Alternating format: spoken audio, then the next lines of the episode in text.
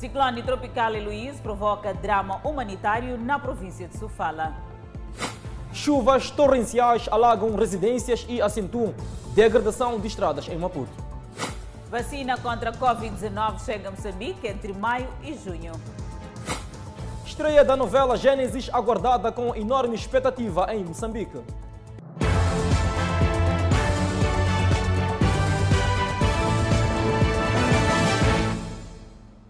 Boa noite, estamos em direto e seguramente em simultâneo com as redes sociais. E a Rádio Miramar, ciclone tropical Heloíse provoca drama humanitário na província de Sofala. Heloíse força milhares de famílias a abandonar as residências e a esta altura vamos estabelecer contato com o enviado especial àquela província, Fidelton Emídio. Muito boa noite, Fidelton. Pois bem, cordiais saudações para si, Adelaide Isabel, e para si, Clemente Carlos, e para todos que estão neste momento a acompanhar o Fala Moçambique. Vamos fazer um rescaldo daquilo que foi uh, o dia de hoje aqui na cidade da Beira, onde estamos a acompanhar a par e passo aquilo que foram, ou seja, aquilo que são os impactos causados por esta tempestade tropical Heloíse, que fustigou a cidade da Beira. Falamos da província de Sofala, ou seja, a região centro e também a província de Inhambane. Dizer que o primeiro-ministro hoje escalou algumas zonas críticas aqui da cidade da Beira, mas também alguns pontos críticos a nível de alguns distritos. Falamos especificamente de Nhamatanda, onde se viram uh, níveis elevados de água e também procedeu visita a alguns centros de acomodação, onde viu-se lá o ponto de situação uh, relativamente àquilo que está a ser a ajuda humanitária. Vamos ver aquilo que foram as incidências diárias, ou seja, os principais pontos que marcaram o dia de hoje. Dizer que até agora mais de 8 mil pessoas já se deslocaram das suas zonas de origens para centros de acomodação. E, neste, e nestes, nestes lugares, digo, a, a vida corre com vários desafios. Vamos acompanhar a seguir aquilo que foi esta peça. Mulheres e crianças são os rostos característicos deste centro de acomodação na cidade da Beira.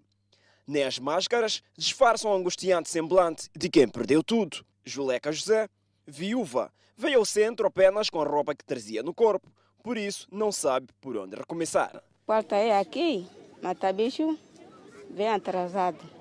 Jantar também vem atrasado. Almoço vem atrasado.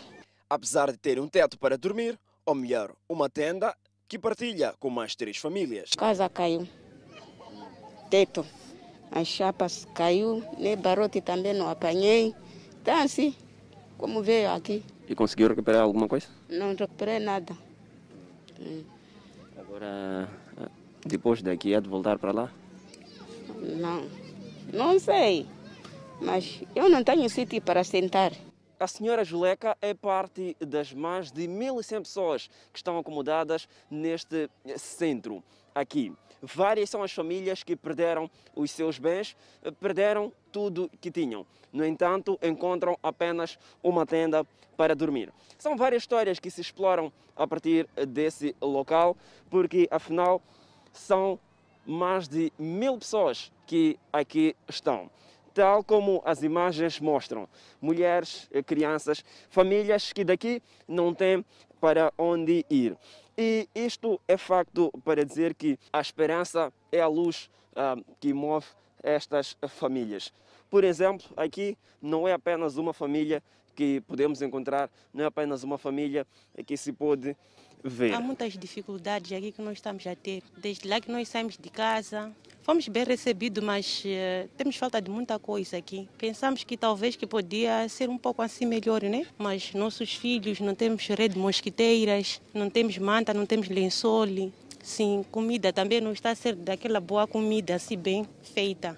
Alimentação e condições de saneamento são parte do dia a dia destas famílias. Assim mesmo, já sabe também. Faz de bem de qualquer maneira. E comida também, quando dão, dá hora que eles quiserem, zero hora. Amanhã nossos filhos já dormiram, não tem como. Para nós tem que nós gritar, gritar. Se de coisa de falar, falar. Quanto à situação logística, desde semana passada que o Instituto Nacional de Gestão de Desastres contava com um estoque de 3 toneladas de produtos alimentares. Tiramos cerca de 12 toneladas para mais de 10 centros que nós temos. Temos o caso deste centro de FAPA, temos Samora Machel, 12 de outubro, temos a escola de Matadouro, temos mas muitos outros estão espalhados que não tenho agora em mente, mas tenho os guias que os produtos foram tirados mesmo ontem, anteontem. Com a bacia do Rio Punga a transbordar, centenas de famílias foram abrigadas neste centro de acomodação e as histórias repetem-se. Foi a chuva que aqui os trouxe. A parecer que as condições podiam melhorar num dia chuvoso como este, é assim que se pode ver que está o chão. Não há um lugar seguro para ficar, mas não há opção, porque a maior parte destas pessoas, a semelhança uh, deste jovem, perderam tudo e este é o único abrigo. Ventania, coáqua, todo, todos os milhos já basaram, casa já basou, não tem como para viver. Assim, com chuva? Com chuva estamos mal sempre. Todo chão não tem sítio para ficar. Esta é a família de Manuel. O lar foi destruído e o centro de acolhimento é o único abrigo. É, chegamos aqui antes de ontem, mal por causa de água. Hum. Sim. E em casa, como é que ficou? É, minha casa caiu mesmo. Hum. Não tenho casa, não tenho onde ficar. O executivo mostrou preocupação em relação à evacuação das famílias para zonas seguras, de modo a evitar ciclos repetitivos de vítimas humanas em desastres naturais. E a realidade em Bus revela a vontade de novos recomeços. Quando entrou, acabou de estragar muitas coisas aí dentro de casa. Assim, está aqui com, com a sua bagagem. Está com quem aqui? Estou eu, meu esposo, minha sogra, muitas pessoas que estão aqui. A natureza fez das suas. Homens, mulheres e crianças perfilam-se em busca de novos abrigos, novos refúgios para retomarem as suas vidas depois que, mais uma vez, foram fustigados por uma catástrofe natural. E desta vez foi o ciclone tropical Eloise. Os números continuam a subir. Nas últimas 72 horas, mais de 5 mil famílias foram evacuadas das zonas de origem.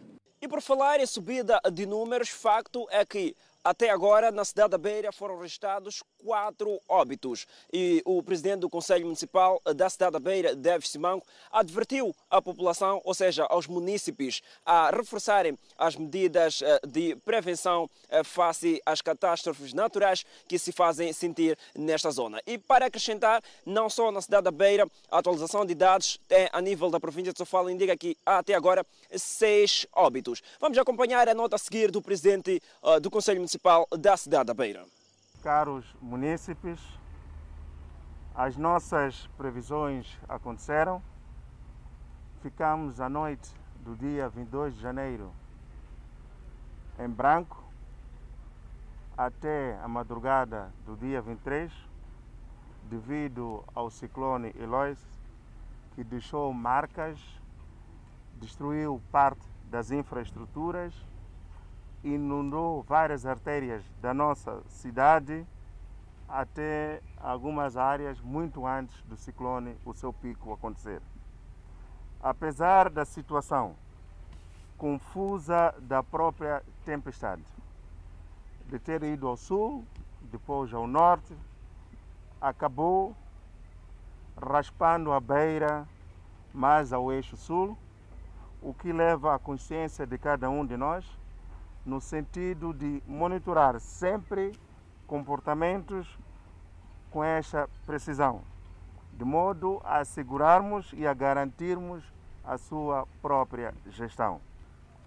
Parte da cidade, em vários bairros, estão sem energia, para além de desabarem vários postos de energia, que interromperam a circulação e naturalmente condicionaram o fornecimento de energia é visível os esforços das equipas do EDM no terreno para a normalização da situação.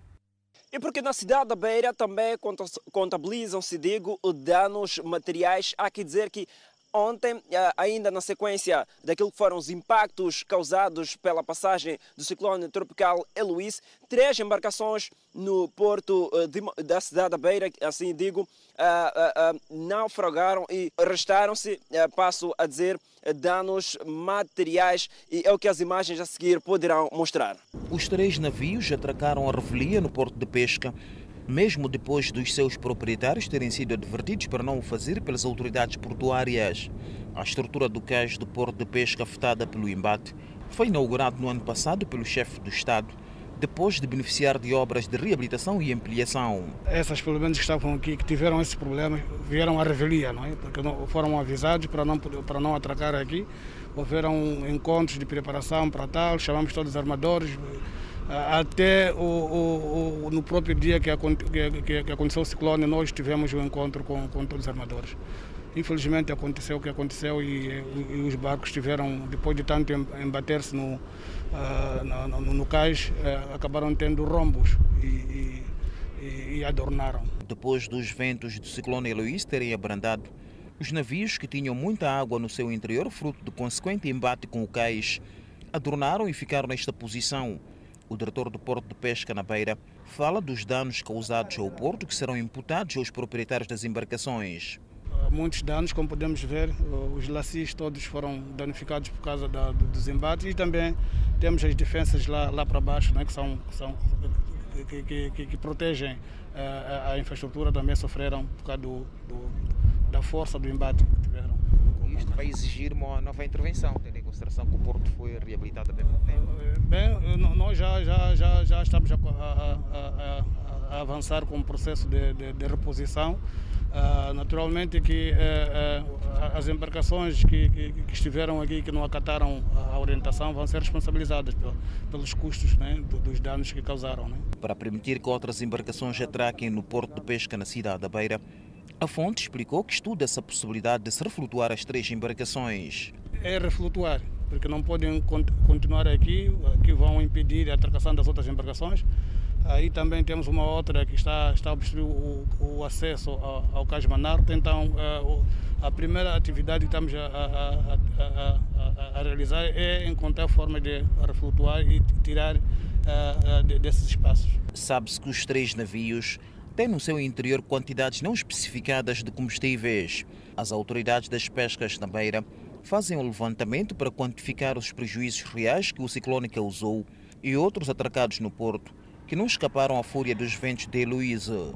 Pois bem, assim trouxemos aquilo que foram as incidências face a este período pós-ciclone. Ciclone este tropical que fustigou a cidade da Beira, ou seja, a província de Sofala, Manica, Zambésia e Inhambane. E danos foram contabilizados e também perdas humanas, que até agora, pelo menos na província de Sofala, são seis óbitos registrados. E uh, no distrito de Buzi, que é um dos mais assolados, um, ah, podemos acompanhar aquilo que é o drama que lá se vive, onde as populações procuram se deslocar para zonas mais seguras. E uma zona onde lá foi instalado uh, um centro de acomodação é a zona de Guaraguara, de, para onde as pessoas estavam de lá a ser evacuadas. E esta segunda-feira, o primeiro-ministro Carlos Agostinho de Rosário uh, efetuou visita a alguns pontos críticos. Falamos aqui da cidade da Beira e também centros de acomodação na cidade da Beira, assim como no distrito de Inhamatanda. Este é o briefing ou as incidências que uh, trouxemos aqui a partir da cidade da Beira, neste acompanhamento que estamos a fazer uh, deste período pós-ciclone. Clemente Carlos, Adelaide Isabel, alguma questão que possamos dedicar a esclarecer? Intervenção em direto de Fidelton Emídio, ladeado por Júlio Magai, enviados especiais à província de Sofala, volta da tempestade tropical Heloíse, muitíssimo obrigado por vossa intervenção. Penso que foi exaustiva e também elucidativa, de maneira que não fica nenhuma questão a colocar desde já, Fidelton Emídio. Muitíssimo obrigado. Adelaide Isabel. E continuamos a olhar as notícias depois da beira. Voltamos mesmo para Maputo, na chuva que cai desde a noite de domingo está a criar grandes estragos. O caso de alagamento de ruas, bem como residências. A chuva que fustiga a zona de Grande Maputo desde o início da noite deste domingo já começou a fazer estragos. Bairro do Ulé, na cidade de Maputo, por exemplo, os residentes despertaram com a zona alagada, fato que lhes trouxe dificuldades para poder sair de casa e ir ao trabalho. Esta é a triste realidade que acompanha os residentes do bairro do Ulé há, há vários anos. Sempre que chove, as ruas ficam alagadas e intransitáveis. E não são só ruas, as águas invadem também as residências. Dona Catarina diz ter passado a noite a tentar tirar as águas que invadiram o seu domicílio. Passaram mal, papai. Eu sou chuvonaca. Estamos a sofrer. É isto que estão a ver. As águas invadiram nossas residências e alagaram as estradas. É triste viver isto. Precisamos de ajuda. Lourenço diz que vive neste bairro desde a década de 60 já perdeu a conta das vezes que passou noites sem dormir por causa das fortes chuvas. Lourenço desabafa. Quase 66 estou aqui a viver nesse. Mas tá sof... estamos a sofrer muito. É porque temos o posto, temos falar a de água, anda a escrever nomes, ok? Anda a levar dinheiro, vítima de casa, para ajudar o povo, mas não ajuda nada. Mas o não é o único bairro fustigado pelas águas da chuva. Esta igreja submersa está no bairro ferroviário. A degradação da Avenida Júlio Nyerere acentuou-se, o que obriga os automobilistas a um exercício penoso, desgastante, para não danificarem suas viaturas. No bairro de Machaquense, a mesma situação. Ruas intransitáveis e residentes a tentar dar volta às chuvas que insistem em entrar em suas casas. As inundações no bairro de Machaquén e junto à rua de Malhangalén acontecem numa altura em que arrancaram as obras de construção da bacia de retenção das águas. Espera-se que, com a conclusão das obras, o problema seja resolvido em definitivo. Seguimos com outras notícias. O ministro da Saúde disse esta segunda-feira que a vacina contra o novo coronavírus chega ao país entre maio e junho deste ano. O governante falou à imprensa depois de dirigir uma reunião intersetorial de combate à Covid-19. O aumento de casos da Covid-19 está a tirar o sossego ao ministro da Saúde, que orientou uma coordenação intersetorial de combate à pandemia e assegurou que o primeiro lote de vacinas chega a Moçambique entre maio e junho do presente ano e referiu-se às modalidades. Uma notícia esperada já há muito tempo por todos os moçambicanos. Em termos de previsão, como foi dito, o nosso país vai adotar dois mecanismos diferentes. Um mecanismo que vai fornecer vacina ao país, que é o chamado mecanismo COVAX. De acordo com este mecanismo, a chegada ao país da vacina há de ser entre maio e junho. Mas nós achamos e acreditamos que o governo deverá fazer esforços no sentido de garantir vacina em período precoce 70 mil doses constituirão o primeiro lote da vacina contra coronavírus no país. Em termos de beneficiários, os profissionais de saúde são prioridade. O primeiro lote vai ser de acordo primeiro com a disponibilidade financeira, mas sobretudo deverá cobrir o primeiro grupo de risco que deve ser vacinado. O primeiro grupo de risco prioritário que foi definido é o grupo dos profissionais de saúde e este grupo tem cerca de 70 mil pessoas que devem ser vacinadas.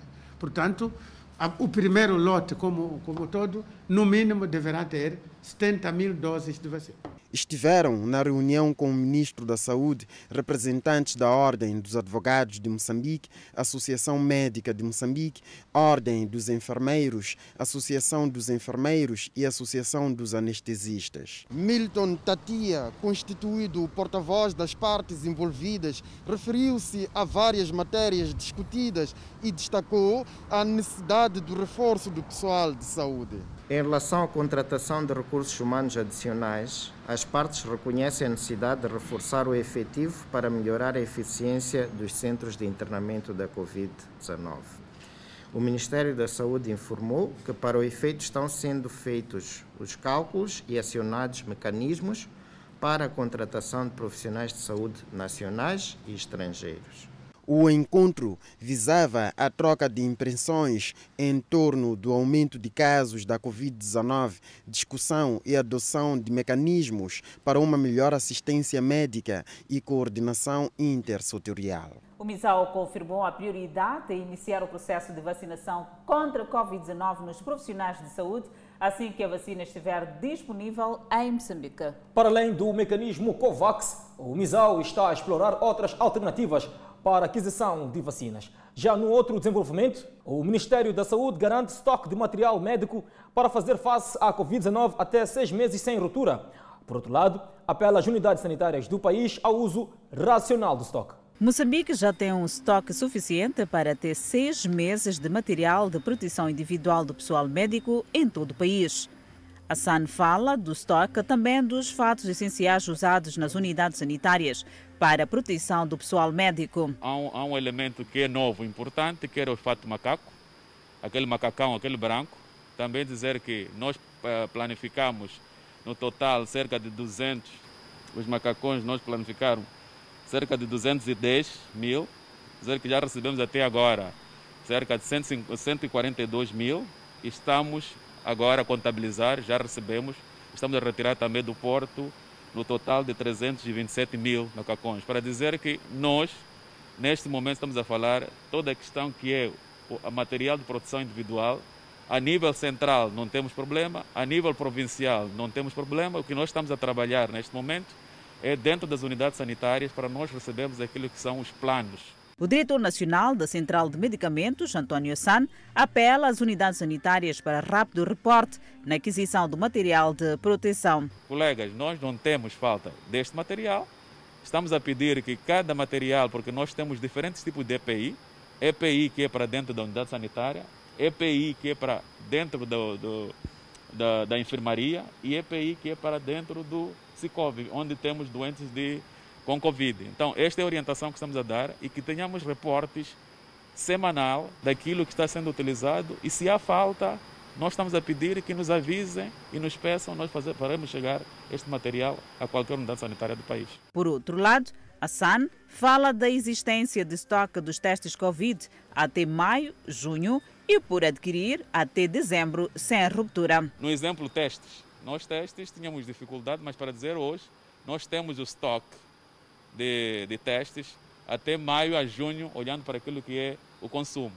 Mas também está em aquisição testes que para cobrir até dezembro de 2021. O uso das viseiras e máscaras cirúrgicas são de uso obrigatório nas unidades sanitárias por parte dos profissionais. Seguindo com outras informações, arrancaram esta segunda-feira em todo o país os exames da sétima classe. Os exames a serem realizados em dois dias foram marcados por chuvas torrenciais em vários pontos do país. Segunda e terça-feira, dias de realização de exames da sétima classe do ensino geral em todo o país.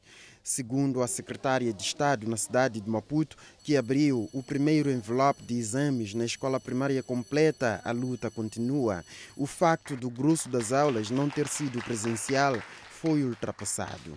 Mesmo tendo em conta o período que as, que, que as nossas crianças, os nossos alunos e alunas estiveram em casa, mas nós acreditamos que o aproveitamento será uh, bastante positivo, tendo em conta aquilo que foi a dedicação dos próprios professores na preparação, na distribuição de fichas, mesmo quando estavam em casa. E nós acreditamos que o balanço será positivo. Posição sustentada pelo diretor de educação a nível de Maputo, cidade. É necessário saber que depois da, da interrupção que houve em março, nós já tínhamos trabalhado alguns conteúdos do programa. E quando nós retomamos, houve de fato o registro dos programas de ensino.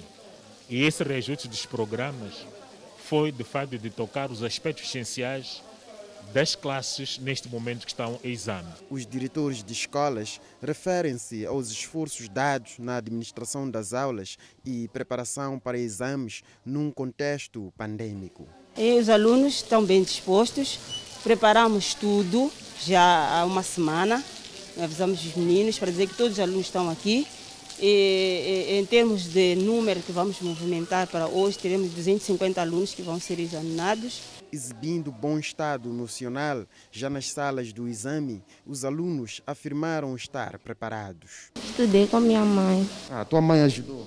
Sim. A preparar o exame? Sim. Te sentes preparado? Sim, me sinto preparada. Minha irmã me ajudou, que está na faculdade. Hum. Teu irmão ajudou? Sim. E te sentes preparado? Sim. Chuva torrencial a marcar o arranque dos exames da sétima classe. Minutos antes do arranque, perguntamos ao diretor de Educação e Desenvolvimento Humano a nível da cidade de Maputo se haveria tolerância para eventuais atrasos aos exames e o dirigente referiu-se à aplicação do plasmado no regulamento dos exames. Temos o, o, o aquilo que nós chamamos as normas para, para a realização dos exames que estão plasmados no regulamento da organização do processo dos exames. Mas não, não, não, caso haja essa situação, nós temos a segunda chamada. E esses alunos que, porventura, podem não chegar a tempo para este exame, teremos a segunda chamada para estes alunos. Os exames da sétima classe são realizados nos dias 25 e 26 da décima classe, de 1 a 5 de fevereiro, e da décima segunda, de 1 a 6. A nova direção da Comissão Nacional de Eleições herda dívida, problema que se alia à exiguidade de espaço. A informação foi avançada esta segunda-feira durante a passagem de testemunho pela anterior direção de Abdul Karim. Era a expectativa da CNE. Já está. A nova direção da Comissão Nacional de Eleições já entrou na casa. A passagem de testemunho pelas mãos de Abdul Karim, presidente cessante. Depois da recepção, logo a seguir os problemas. Um destes são as dívidas de sete meses de renda em atraso. São quase 2 milhões de meticais, que equivale a 270 mil mês. Enquanto o Grupo Moçambicano da Dívida prestava esclarecimentos conforme solicitado, o Ministério da Economia e Finanças retirou a verba do sistema. Na sexta-feira, dia 11 de dezembro de 2020, o Ministério da Economia e Finanças disponibilizou o documento que dava aval à CNE para proceder ao pagamento da despesa. Contudo, a verba ainda não estava disponível no sistema, a qual só ficou disponível no dia 21 de dezembro, mas não na sua totalidade. Abdul Karim não deu voltas. O orçamento ainda não chegou ao órgão este ano, o que impede a realização de atividades.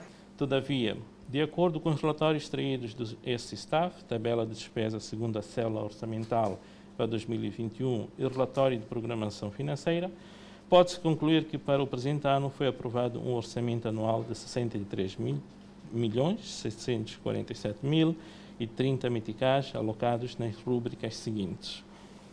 Despesas correntes, salários e remunerações, ajudas de custo para dentro do país, bens, combustíveis e lubrificantes, serviços, comunicações em geral, transferências correntes e despesas de capital. O novo presidente vai ainda ressentir-se da exiguidade de espaço pois o atual não permite comportar a atual estrutura da CNE, composta por 17 membros. Carlos Matinho ouviu e está ciente dos desafios. Espero eu, com a Comissão Nacional de Eleições, partindo dos pontos onde a outra comissão eh, deixou, eh, fazermos o segmento dos assuntos, fazermos os contactos necessários com as instituições de direito que podem nos ajudar a resolver os problemas, eh, até que encontremos soluções uma por uma. É assim que vamos proceder. Carlos Mazzini reitera o compromisso de trabalhar por pleitos eleitorais pacíficos e transparentes. Queremos eh, dizer que estamos aqui para bem abertos para aprender e, e para podermos juntos é construirmos este trabalho, de tal maneira que, no fim, possamos, de facto, realizar eleições moçambicanas que sejam aquelas eleições que todo o povo almeja, que sejam, de fato, eleições é, de, que sejam justas, livres, que sejam credíveis e, sobretudo, que sejam pacíficas. A cerimônia contou com a presença de vice-presidentes, nomeadamente Carlos Cawaio e Fernando Mazanga. Amanhã acontece a grande estreia da novela Gênesis, logo após o Fala Moçambique às 21 horas. Pelo país, a expectativa é grande por esta superprodução que vai contar sobre a origem de tudo. Está imperdível. imperdível. Uma novela muito tempo aguardada. Uma mega produção. É tudo nosso tudo menos aquela árvore ali, que essa é a árvore do conhecimento do bem e do mal. Se comermos o seu fruto, morremos. Deus fez uma aliança comigo. Ele me disse que eu, minha mulher, meus filhos e as mulheres dos meus filhos entraríamos na arca. Centenas de atores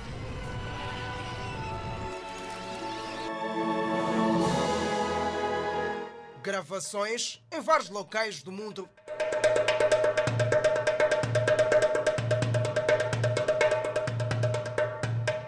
emoção e fé.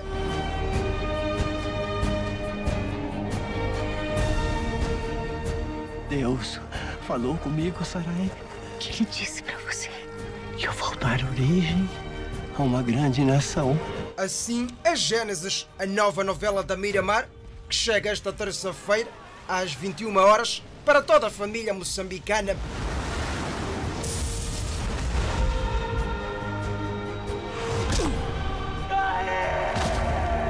A novela mostra o começo de tudo de acordo com os textos sagrados da Bíblia.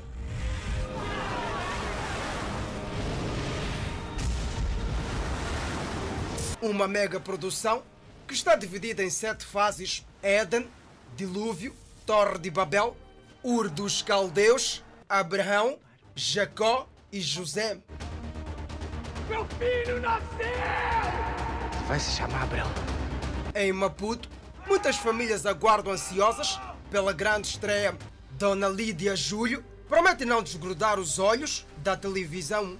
Essa novela vem nos ensinar muita coisa e neste momento que estamos a atravessar dessa doença, pandemia, é muito louvável a, a, a, a novela porque ensina a Bíblia também. Sem você agora. Sem você, eu não vou conseguir. Você vai me dar um filho. Por isso, já combinou com a família que a partir das 21 horas desta terça-feira, as atenções estarão voltadas para Gênesis na televisão Miramar. Aqui você pode ter quantas mulheres quiser. Devia fazer o mesmo, Noé. Noé. Deus falou comigo que o mundo vai acabar. E a expectativa pela estreia de Gênesis tomou conta do país. Vamos fazer um giro por algumas províncias. Nelson Máximo, como é que estão as coisas aí na Zambésia? Aqui na Zambésia, algumas famílias não pretendem sair de casa para respeitar aquilo que são as medidas de prevenção da Covid-19 para assistir à estreia da telenovela Gênesis. A TV Miramar acredito eu que lançou esta novela porque eh, teve um plano de poder unir as famílias moçambicanas, tendo em conta que estamos num período eh, muito crítico, falo da, da, desta pandemia que assola o país e o mundo. Vamos ter mais pormenores a partir da Zona Norte, concretamente em Nampula, com Chimoy Marques, que tem mais informações. Olá Nelson, aqui na Pula as famílias dizem que já está tudo preparado para esta que será a grande novela a ser exibida no país. Vendo os fatos reais nessa novela, vai ser mais fácil para a gente perceber o que a novela, como é que começou o mundo, tudo no princípio. Fundai, qual é a novidade por aí? Olá Chimoio, aqui em Tete nem o calor pretende atrapalhar ninguém. Todas as pessoas que conversaram comigo estarão de olho na tela da sua TV para ver a grande estreia da telenovela Gênesis. Se a gente tentasse se reaproximar de Deus, Deus aceitou o nosso presente. O seu presente. Ele é como os nossos pais. Só tem olhos para você. Mas isso acaba aqui. Teresa Sani, Diga-nos os detalhes por aí. Em Manica, o clima é de festa. A novela Gênesis é muito aguardada por aqui, levando em consideração o sucesso que já fizeram as novelas como Os Dez Mandamentos e Jesus. Espero que essa novela que está para vir eh, nos dar bom sucesso. Eu trabalho duro. A mãe trabalha duro. Minhas irmãs, esses dois só se divertem. E você, pai? Você é muito bom em dar ordem nos outros. E aqui em Nhambani as pessoas estão muito ansiosas pela estreia. Muitas já se prepararam para ficar em casa em família e não poder perder nenhum detalhe. Vou assistir com a minha família em casa, assim. Deus fez uma aliança comigo. Pediu que eu construísse uma arca para salvar minha família. O clima de emoção se espalha pelo país. Assim está Moçambique depois de um ano como 2020, com pandemia e muitos problemas. Nada como voltar à origem de tudo para relembrar o passado, compreender o presente e perspectivar o futuro.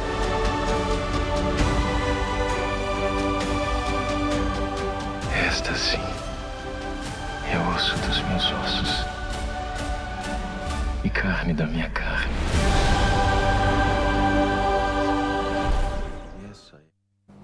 E a expectativa é ainda maior com o passar das horas. Não dá para perder a superprodução Gênesis. Vou lhe contar um segredo. Já que a estreia vai coincidir com o final do Fala Moçambique, vou ficar aqui na TV só para não perder. Observamos a nossa primeira pausa e voltamos em instantes. De volta ao Fala Moçambique, o Cernic, na província de Maputo, capturou duas quadrilhas acusadas de violar uma adolescente e outra de roubo. Ambos culminaram com assassinatos.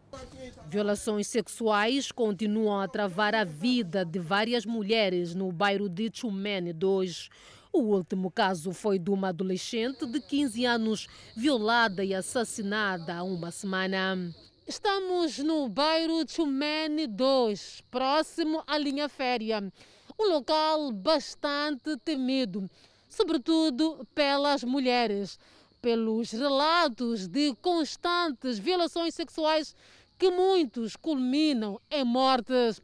É precisamente nestas machambas, em casas abandonadas, onde os malfeitores escondem enquanto cercam as suas vítimas. Vítimas essas que usam estas passagens para aceder às suas residências. No bairro, o medo multiplica-se. É um medo real. Só, só, nós, nós chegamos a ver casos mesmo de violação sexual. Convivemos com esse medo porque é uma realidade. Medo que pode ficar ultrapassado com a captura destes dois jovens indiciados no crime de violação da jovem Jéssica, de 15 anos de idade. Os indiciados negam a acusação, mas afirmam que conheciam a vítima e a família. Vi que era noite. Depois eu voltei, porque já tava, tinha, tinha apagado energia. Eu voltei e fui para casa, fui dormir. Então encontrei com o pai da miúda. A miúda é, vive ali na zona, é minha, casa, é minha vizinha. Eu nem sei de nada. Nesse dia aí, eu estava em casa, mesmo minha família pode confirmar isso aí. Um dos indiciados já esteve detido, acusado do mesmo tipo legal de crime. Ainda na província de Maputo, o Cernic capturou estes outros dois acusados de roubar e desferir golpes a um jovem que veio a perder a vida no hospital. Este jovem confessa apenas ter assistido o crime. Fomos na tal residência que o mesmo acabou se introduzindo no quarto deste jovem que perdeu a vida. Então, depois disso, ficou algum tempo lá dentro. Então, quando sai, me chama. Depois de ter me chamado, me aproximei na porta e quando cheguei, a vítima praticamente estava a derramar sangue na parte da cuna. Então, com isso, ajudei a carregar aquelas coisas e voltamos na residência dele. Já este outro disse vítima. Acho que foi no dia 24 por aí. Um amigo veio me dizer que outro foi assassinado. Eu pergunto quem? Ele disse, o Ferreira que morreu foi assassinado. Ué, como assim? Comentei com ele, Ei, depois trouxeram uma máquina dele aqui em casa, alguns dias atrás. O Cernic, na província de Maputo, fala de quadrilhas perigosas que aterrorizam muitos bairros da Matola.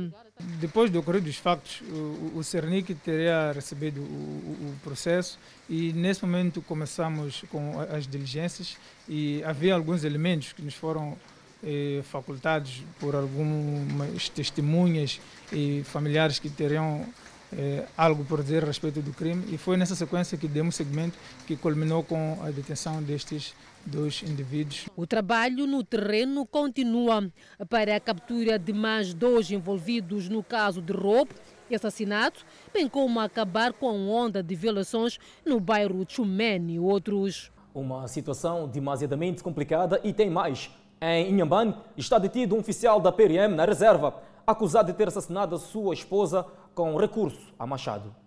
O crime ocorreu na residência onde o casal vivia 39 anos. Foi com recurso a este machado que este homem de 62 anos de idade, membro da PRM na reserva, assassinou a sua esposa movido por ciúmes. O que levou-me a assassinar a ela?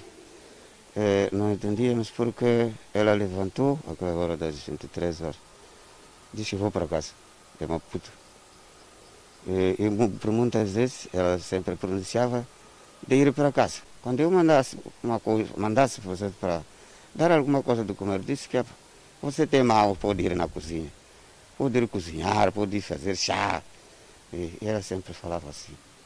Pois eu não gostava disso ali, não gostei mesmo. Até que chegou essa fase, por exemplo, da gente discutir aquela noite das três e acabei assassinando. O comando da Polícia da República de Moçambique, em Habana, através do respectivo porta-voz Juma Ali, considera preocupante o caso, tendo em conta a idade do casal e a atividade que desempenhava antes de passar a reserva. Espanta-nos pelo fato de ser um indivíduo um oficial da polícia na reserva e que prestou para, esta, para a corporação durante o seu período, tanto não mostrou nenhum comportamento anormal dentro da corporação, tanto espanta-nos esse comportamento que ele vem a cometer já neste momento em que ele está na reserva. O indiciado assume a prática do crime, porém diz estar arrependido. Por isso eu amava muito a minha esposa, mas o Satanás apareceu a mim é, devido mau entendimento entre nós as duas pessoas, eu acabei assassinando só isso. Estou arrependido, muito. Eles poderiam ter dirimido isto.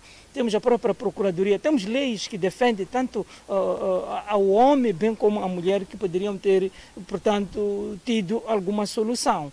Portanto, foi tanto tempo, cerca de 40 anos, que eles viveram para hoje vir ter esse tipo de problema. Portanto, não devia ter ocorrido, deviam ter, portanto, valorizado essas instituições, que a partir da família até, portanto, as instituições de justiça poderiam ter dormido esta situação. Dados em nosso poder indicam que o casal vivia em constantes brigas, sendo que por duas vezes este homem teria espancado a sua esposa, o que resultou em ferimentos graves. A finada era reformada da saúde. Alguns jovens que faziam parte do grupo de insurgentes na província nortenha de Cabo Delgado foram reintegrados nas suas comunidades e a beneficiar de projetos de geração de rendimento no distrito de Memba, província de Nampula. Rio Lório, no distrito de Memba, na província de Nampula, faz fronteira com a vizinha província de Cabo Delgado. É uma zona cujos níveis de desenvolvimento em todas as áreas continuam muito baixos. Grande parte dos jovens que vivem neste ponto do país facilmente viajam a Cabo Delgado, sobretudo por via marítima, à procura de melhores condições de vida, tal como diz o administrador local, sendo que nessas deslocações o que preocupa é a vulnerabilidade dos jovens. Eles saem para irem eh, à procura de condições, mas são aproveitados lá. E eles são aliciados, eh, prometidos emprego. Então, portanto, para nós, não porque eles vão lá para se juntar aos insurgentes, mas é uma ocasião que aparece na altura quando eles são encontrados pelos malfeitores, porque na verdade são encanados Convencido pelos princípios religiosos e fortes promessas de emprego, Salam Salat, residente em Memba, é um dos vários jovens que por pouco estaria até então no grupo de insurgentes em Cabo Delgado. Chegou a sair da sua zona de origem com alguns grupos de insurgentes que faziam recrutamento de jovens no posto administrativo de Lourio, à província de Cabo Delgado, mas a sua missão foi frustrada naquele ponto pelos homens da lei e ordem. Houve uma complexidade na, na, na travessia de, de, de, de, de Pemba cidade para entrar em Mocimba da Praia.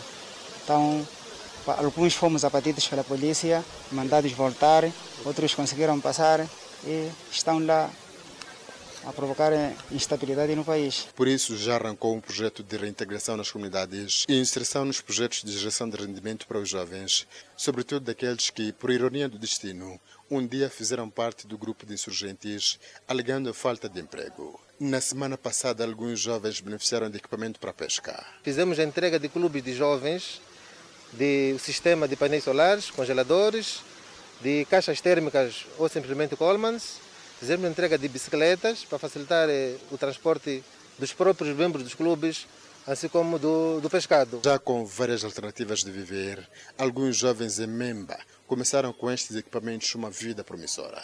Esperamos nós que, eu falando em nome de todos, que a nossa vida venha melhorar, venha recuperar e deixemos de pensar em ir se juntar com aqueles, com aqueles distribuidores do país. No distrito de Memba, a população continua a clamar pela melhoria da estrada que liga aquela região ao distrito de Nacala Porto.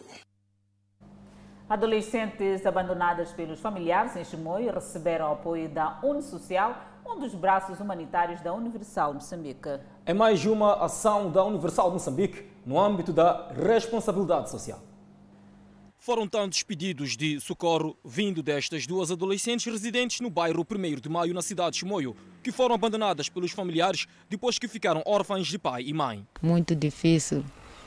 Vivemos assim mesmo. O grito de socorro foi ouvido e a ajuda não demorou a chegar. As duas adolescentes receberam doação do grupo Unisocial da Universal Moçambique. São produtos alimentares, entre outros, que irão aliviar o sofrimento das duas adolescentes. Nós assistimos o jornal e, ficamos sensibilizados com a situação dessas duas jovens. Então, a Unisocial que, é, que tem sido o braço social da igreja, que tem ajudado as pessoas carenciadas, é, se organizou e, e pôde trazer aqui essa ajuda, como nós viemos aí, para ajudar essa família, poder ter como se alimentar. A adolescente agradeceu o gesto do Grupo Unisocial da Universal Moçambique. Me sinto feliz, agradecida, agradecer a Igreja Universal, agradecer a iniciativa da Miramar e que isso possa acontecer com mais pessoas. Os vizinhos também elogiaram o gesto da Universal. Sinto-me bastante feliz, estou agradecido pela Igreja Universal ter nos apoiado, essa família precisava. O Grupo Unisocial garantiu que irá continuar a ajudar as pessoas vulneráveis. Com certeza, nós não paramos por aqui. Estamos de mãos abertas para poder ajudar. Essa doação não é só aqui, nós temos feito em outros lugares. Lembrar que o Unisocial tem ajudado pessoas vulneráveis em todo o país, com diversos produtos, dentre alimentares, vestuários e outros. Pois bem, para ver e ouvir no próximo bloco, já chegaram ao país 14 profissionais vindos do exterior para apoiar no combate à Covid-19. Moçambique registrou mais 453 recuperados da Covid-19. Notícias a acompanhar logo após do intervalo. Até já. De volta ao Fala Moçambique e falamos da evolução da Covid-19 no país. Moçambique registrou mais 453 recuperados, elevando para 21.011 o cumulativo. O país tem cumulativamente 1.407 internados, sendo 224 nos centros de internamento da Covid-19. No outro quadro, desta feita, de número de casos positivos, o nosso país tem cumulativamente 32.781 casos positivos registrados, dos quais 32.465 de transmissão local e 316 importados.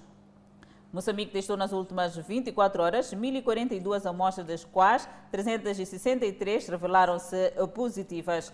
Destes, 352 são de nacionalidade moçambicana, quatro estrangeiros, sete de nacionalidade ainda por apurar. Todos os novos casos reportados resultam de transmissão local. Há registro de mais 14 mortes, elevando para 319 as vítimas mortais.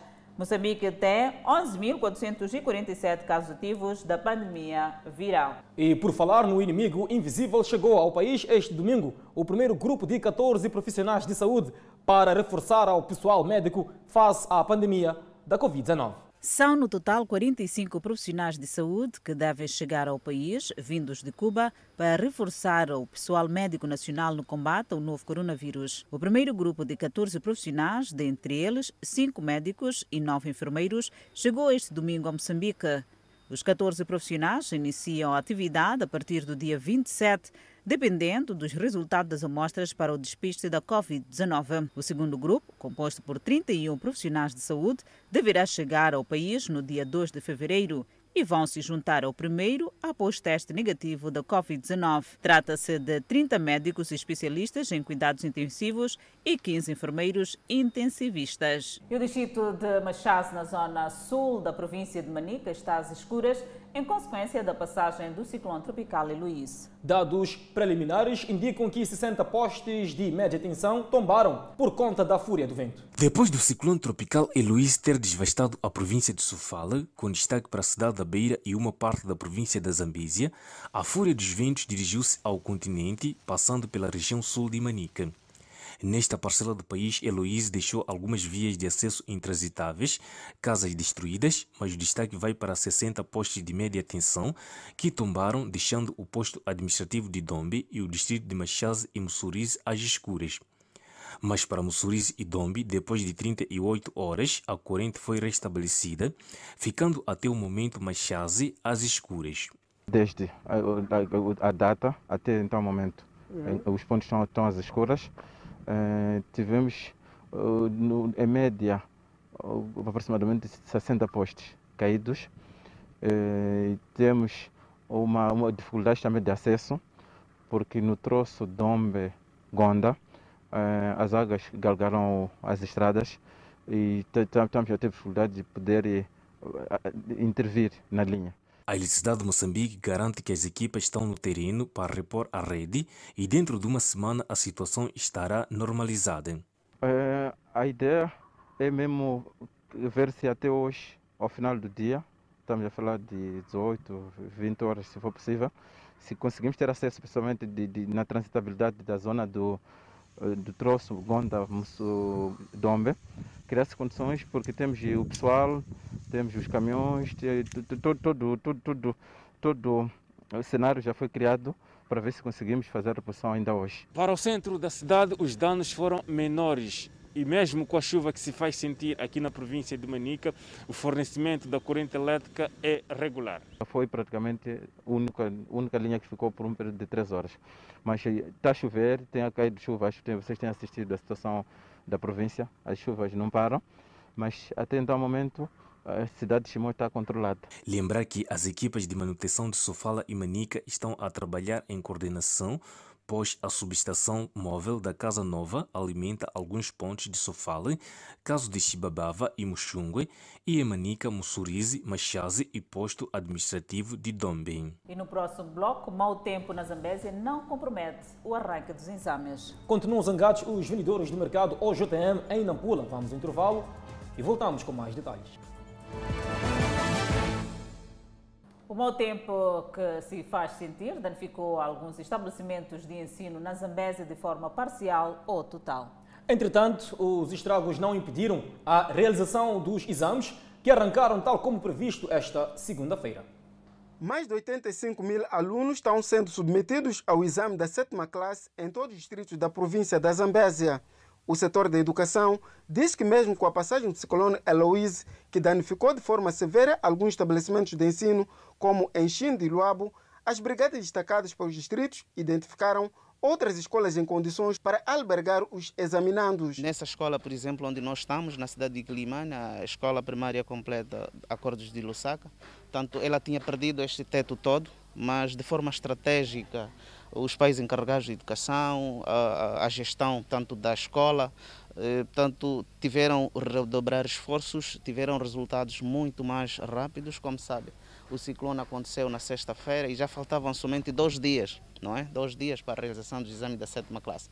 Então já, já, já, já voltaram a cobrir as salas para acolher este número de alunos. Algumas escolas, tanto da cidade de Climane como de outros distritos, partilhamos essa experiência para que de forma mais rápida e urgente encontrassem soluções para que as crianças não ficassem tanto ao ar livre para realizar exames já esse tempo chuvoso.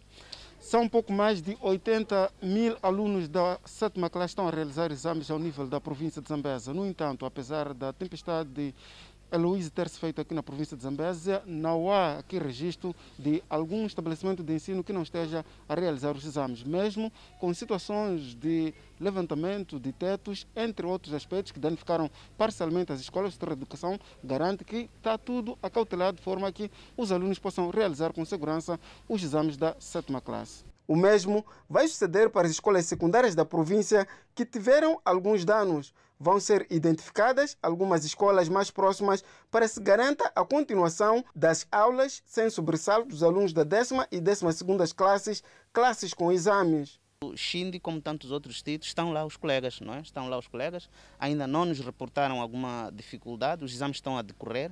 Tanto com esta situação de alguma sala que foi destruída, os alunos estão acomodados num outro espaço a realizar exames. Tanto neste momento não temos nenhuma informação uh, tanto toda a informação é tanto satisfatória, os exames estão a decorrer. Mesmo no Xindi também os exames estão a decorrer. Dados preliminares da província indicam que perto de 20 escolas ficaram parcial ou totalmente danificadas devido às chuvas e ventos fortes na sequência da passagem da tempestade tropical Eloise, que afetou a província de Zambésia, com mais realce para os distritos de Xinde e Luabo. Continua o clima de inconformismo por parte dos vendedores do mercado OJM, vulgo bombeiros, na cidade de Nampula. Falta apenas uma semana, segundo o aviso fixado no mercado do OJM Vulgo Bombeiros, na cidade de Nampula, para os vendedores saírem do local, embora sem destino. O desespero de perder este espaço que é bastante movimentado é o que se vê por aqui. Íamos, a, íamos aceitar com uma condição, condição que qual? Uma condição, porque o número que está aqui dentro é um número muito maior, deve ser um, sítio movimentado que nem esse, esse sítio onde estamos. Então, não é qualquer sítio dizer que vai nos levar na faina ontem, ontem não. São cerca de 3 mil vendedores que há vários anos exploram o mercado OJM vulgo bombeiros aqui na cidade de Nampula. alguns dos quais têm títulos de uso e aproveitamento de terra e neste momento exigem alguma explicação plausível por parte da Organização da Juventude Moçambicana nesta província. Estes documentos apresentados esta segunda-feira, nomeadamente licenças de construção, declarações de compra e autorização, incluindo títulos de uso e aproveitamento de terra, alguns foram emitidos pela OJM há mais de duas décadas. Eu comprei a barraca, tenho documentos que provam isso. Qual é o tratamento que eu terei? Onde é que eu vou? E para além disso, é de que questões de mercado, quem deve tratar é o Conselho Municipal. Os vendedores ameaçam permanecer nas suas barracas até a última consequência. A decisão dos vendedores prende-se, segundo contam, pelo fato de a OJM estar supostamente a tentar vender o espaço por duas vezes.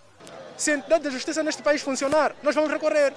Porque nós, na verdade, temos, assim como está a ver, este é um documento de compra e venda. Hoje eu também tenho que dizer qualquer coisa para nós. Porque este país aqui é nós, é nosso, é de todos nós. Este país não é de um grupinho, é de todos nós. Quando a Organização da Juventude Moçambicana emitiu o aviso de encerramento do mercado, até o dia 1 do próximo mês, disse que pretende arrancar com os trabalhos de requalificação do local, mas peca pelo fato de não estar a colaborar com parte dos atuais proprietários. A OJM tem que dizer para nós, depois daqui, aonde vai nos levar.